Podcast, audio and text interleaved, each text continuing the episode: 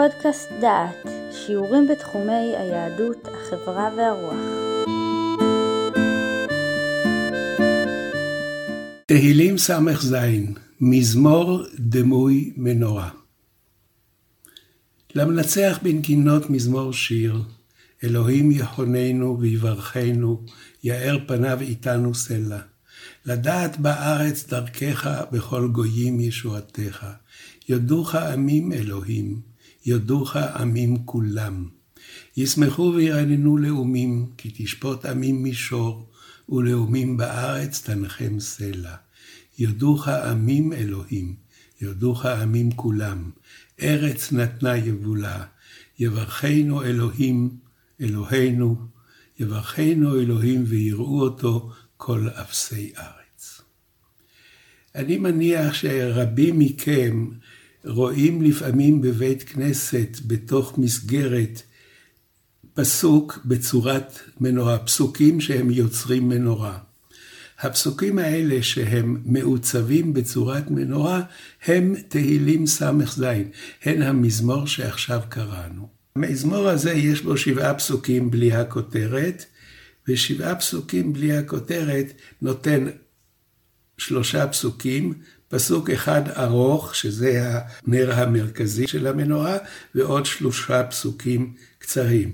זאת אומרת, יש לנו במזמור הזה שלושה פסוקים קצרים, פסוק ארוך ושוב שלושה פסוקים קצרים, אשר המעצבים בונים אותם בצורת מנורה, ועכשיו נראה שזו הצורה הקלאסית של מבנה המזמור הזה.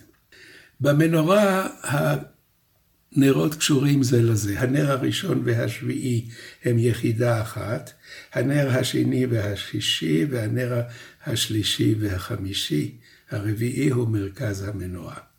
עכשיו נבדוק אם במנורה של המזמור הזה יש לנו גם כן קשר כזה. הקשר הראשון בולט לעין. הנר השלישי והחמישי, דהיינו פסוקים ד' וו', הם זהים לחלוטין.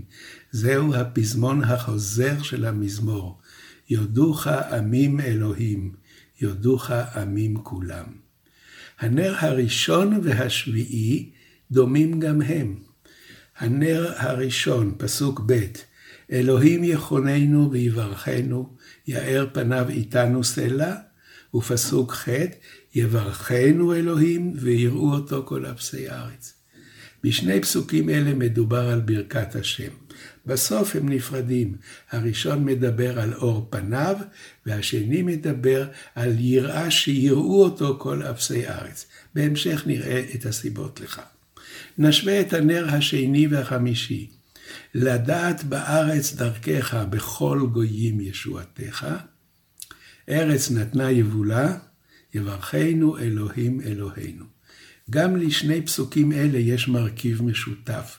לדעת בארץ דרכך בנר השני, ארץ נתנה יבולה בנר החמישי. הארץ היא מרכז הדיון. בראשון הוא ידיעת דרכי הנהגת האל את הארץ, ובשני הברכה שנותן האל לבני אדם בארץ. הגענו לפסוק האמצעי, לנר הרביעי. ישמחו וירננו לאומים, כי תשפוט עמים מישור, ולאומים בארץ תנחם סלע. מדובר בו על שמחת האומות, על משפט הצדק של השם, ובסופו על חיים ארציים המונהגים בדרך טובה, ולאומים בארץ תנחם. ועכשיו הגיעה השעה להסביר את המבנה המיוחד הזה, את המזמור הכתוב בצורת מנורה. נעשה זאת באמצעות פירושו של רבי יצחק ארמה ממגורשי ספרד בספרו עקדת יצחק. רבי יצחק ארמה מנתח את הפסוק בפירושו לפרשת אמור בשער ה-76 של ספרו, והוא ממשיך את הדימוי של המנורה ומזכיר את דברי חז"ל לגבי מבנה המשכן. הרוצה שיחכים, אומר, אומרים חז"ל, ידרים. הרוצה שיהיה עשיר, יצפין. דהיינו כיוון התפילה. כיוון התפילה תיתן לכיוון דרום אם אתה רוצה להיות חכם, ולכיוון צפון אם אתה רוצה להיות עשיר. וסימנך מנורה בדרום ושולחן בצפון. המנורה מסמלת את החוכמה, והשולחן ולחם הפנים שעליו מסמלים את העושר, את הקיום, את הפרנסה. ורבי יצחק הרמב"ם ממשיך את הדימוי הזה גם למנורה עצמה, ואומר שגם המנורה מתחלקת לשניים. שלושה קנים ומחצית הקנה האמצעי מבטאים את הבקשה להצלחה אמיתית, תכף נדע מה זה, ושלושה קנים אחרים ומחצית הקנה האמצעי מבטאים את הבקשה להצלחות זמניות, חומריות. אם כן, הצלחה האמיתית זה הצלחה רוחנית, הצלחה זמנית זה הצלחה חומרית. ועכשיו אנחנו הולכים בעקבות רבי יצחק ארמה, המנתח את המזמור שלנו. הקנה הראשון, הקנה הראשון מימין, אומר רבי יצחק הרמה, אלוהים יכוננו ויברכנו, יאר פניו איתנו. זוהי הצלחת הנפש. הברכה המוזכר, המוזכרת בו היא כללית, כמו הברכות של אברהם ויעקב. הקנה השני עוסק בתועלת של ההצלחה המוזכרת בקנה הראשון. לדעת בארץ דרכך בכל גויים ישועתך. לדעת דרכך זה ידיעת השם. זה השלב העליון של הקרבה לאלוקים. הקנה השלישי עוסק בהתפשטות הטוב בכל היקפו. יודוך עמים אלוהים, יודוך עמים כולם. הטוב הזה יתפרס על פני כל האומות. ומחצית ראשונה של הקנה האמצעי משלימה את הכוללנות הזאת. ישמחו וירננו לאומים, כי תשפוט עמים מישור. עמים, כל העמים, יכירו ואתה, והם יהיו מרוצים מהדרך שבה אתה שופט אותם. ועכשיו אנחנו עוברים למחצית השנייה של המנורה, למחצית השנייה של המזמור. החצי הראשון עסק בדברים האמיתיים, המרכזיים, המהותיים, בדעת אלוקים. החצי השני עוסק בהצלחות הזמניות, המשניות.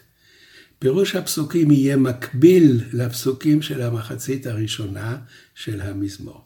תחילה עסקנו בפסוקים ב', ג', ד', עכשיו נעסוק בפסוקים ח', ז', ו'.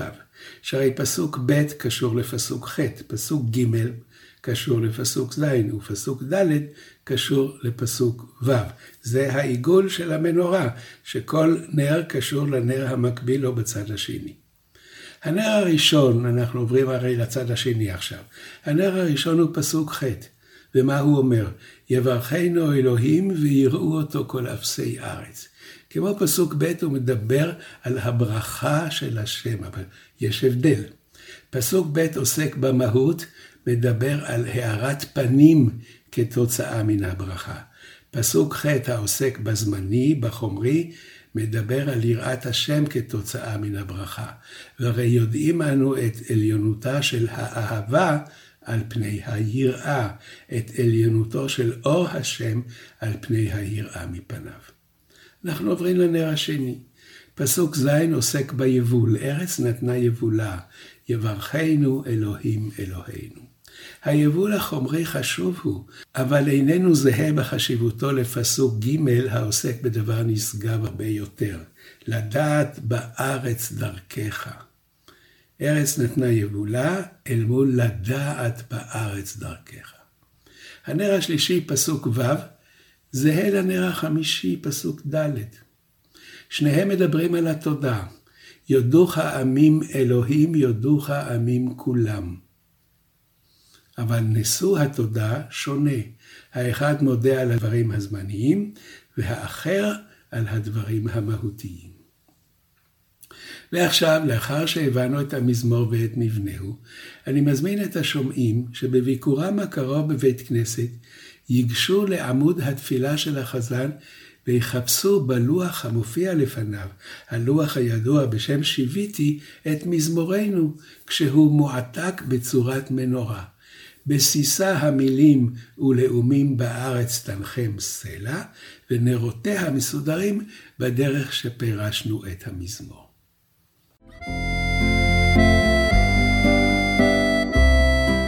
שמעתם שיעור מתוך הקורס עיונים במזמורי תהילים, מאת פרופסור יהודה אייזנברג ובהשתתפות דוקטור יהושע רוזנברג.